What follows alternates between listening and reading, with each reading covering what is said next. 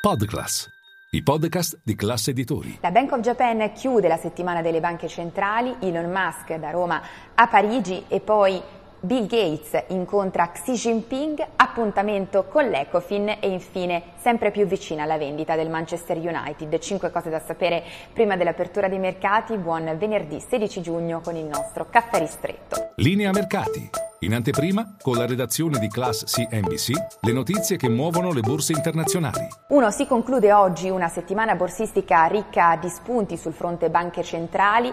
Oggi, poco fa, le decisioni della Bank of Japan, che resta ultra accomodante, lascia i tassi invariati, ancora leggermente negativi, in controtendenza rispetto alle altre principali banche centrali. Wall Street si prepara a chiudere la settimana in deciso territorio positivo, con l'S&P 500 che ha toccato massimi che non vedeva da 14 14 mesi, di fatto ignorando le indicazioni arrivate nei giorni scorsi dalla Fed che ha optato sì per una pausa ma ha segnalato all'orizzonte altri due aumenti dei tassi e si prepara a chiudere la settimana in verde anche l'azionario europeo, tutto sommato indenne nonostante le decisioni della BCE che ha alzato i tassi di 25 punti base ma soprattutto Christine Lagarde ha eh, chiarito al momento una pausa è fuori discussione. Per chiudere la settimana in bellezza, oggi giornata di scadenze tecniche con le quattro streghe.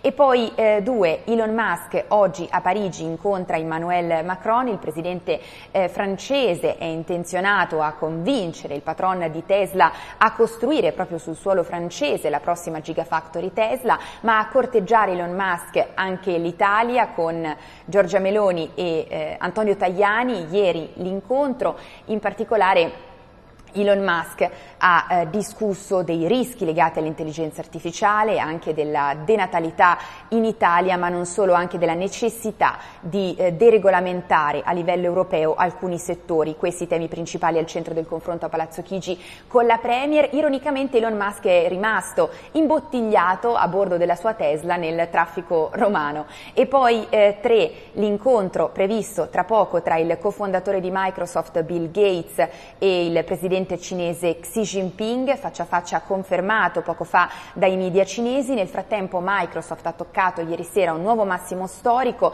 avvicinandosi ai 2,6 trilioni di dollari di capitalizzazione di mercato. Questo grazie alle previsioni rose sul fronte ricavi legati all'intelligenza artificiale. E poi quattro, veniamo agli appuntamenti in Europa perché tra pochissimo parte l'Ecofin, prosegue il confronto sulla riforma del patto di stabilità, prosegue anche il pressing sull'Italia per la mancata ratifica della riforma del MES e eh, per quanto riguarda invece la terza rata del PNRR ancora sospesa, Gentiloni nella serata di ieri ha detto la Commissione eh, deciderà entro fine mese. E poi 5 concludiamo con il Manchester United perché sempre più vicina la vendita sarebbe stata avviata una trattativa, un negoziato in esclusiva tra la famiglia Glazer, proprietaria del club, e lo sceicco catariota Altani. In particolare il valore del club sarebbe di 6,3 miliardi di dollari, una cifra monstra soprattutto se confrontata con la cifra alla quale il club è stato acquistato dalla famiglia Glazer nel 2005, quasi 20 volte meno. E tutti vi aspetto in diretta a Caffè Affari con tutte le notizie.